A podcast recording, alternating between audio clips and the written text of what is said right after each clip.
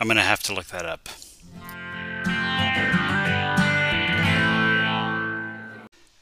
Aloha, everyone. Brian here. Just a very quick update again on day 12. Getting closer, getting back into work week mode.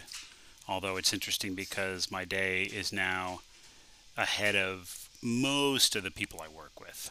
There are some folks out here in the Asia Pacific that it's nice to be on a normal Monday with them, but it's interesting to see the drop off in the US and mainly US email traffic because obviously it is Sunday there.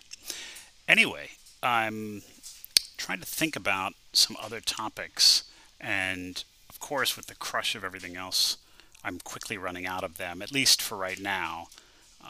Not for interest, just probably a lack of focus on my part to write them down.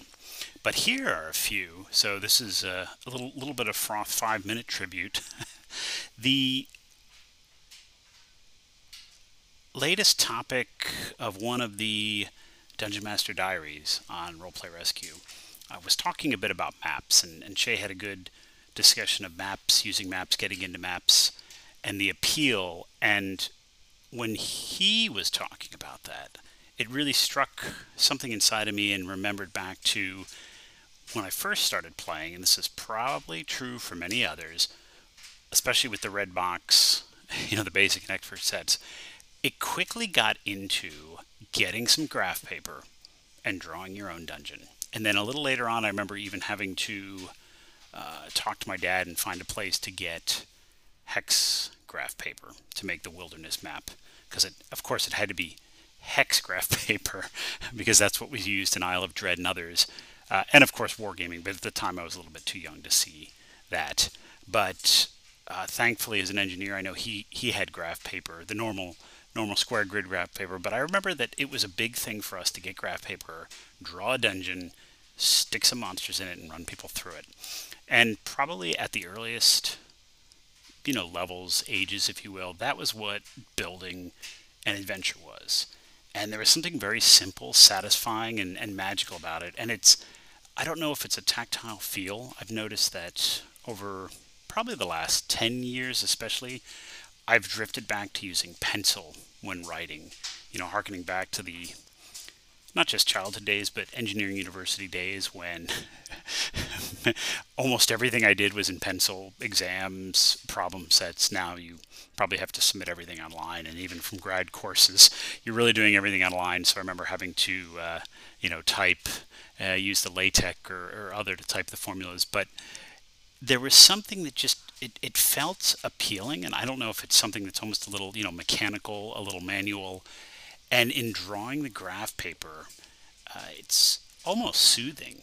And so it kind of made me put a little note on the list is to grab one of those and this is something that I, it's not unique to here, but I saw it the last time we were here in Australia when they rolled out their back to school supplies because it was it was getting it was close to the end of the year the christmas holidays which then also meant the end of the school year and the beginning of the school year.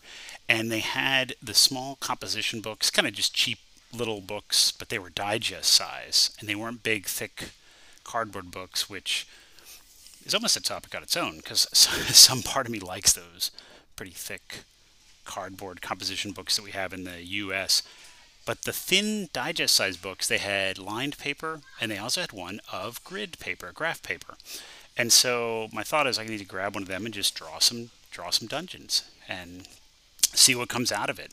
It's it's not obviously a complete approach to world building, but it's kind of satisfying and it kind of gets to the maps of the week that it's amazing how many maps are out there and you can use so you can easily build from freely available pieces a great set of maps for your adventure, but I feel the need to get back to maybe just sketching a few out.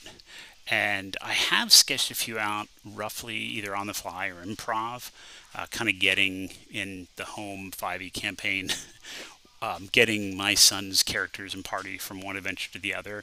And in some cases, we are kind of going from module to module. But to do some of the in between time, and when I didn't feel like running or starting up one of the bigger modules, I had done a few of those and also included some of the one page dungeon contest uh, entries, which is a good topic for another time. And it's just another resource, not just for the maps, but also for the uh, content to see how much creativity you can cram on one page. So, just some of my thoughts for today, and be back on the next day, getting closer, having the final COVID tests, and hopefully getting our paperwork and arrangements all through here in a couple days. So, until then, stay safe and cheers, everyone.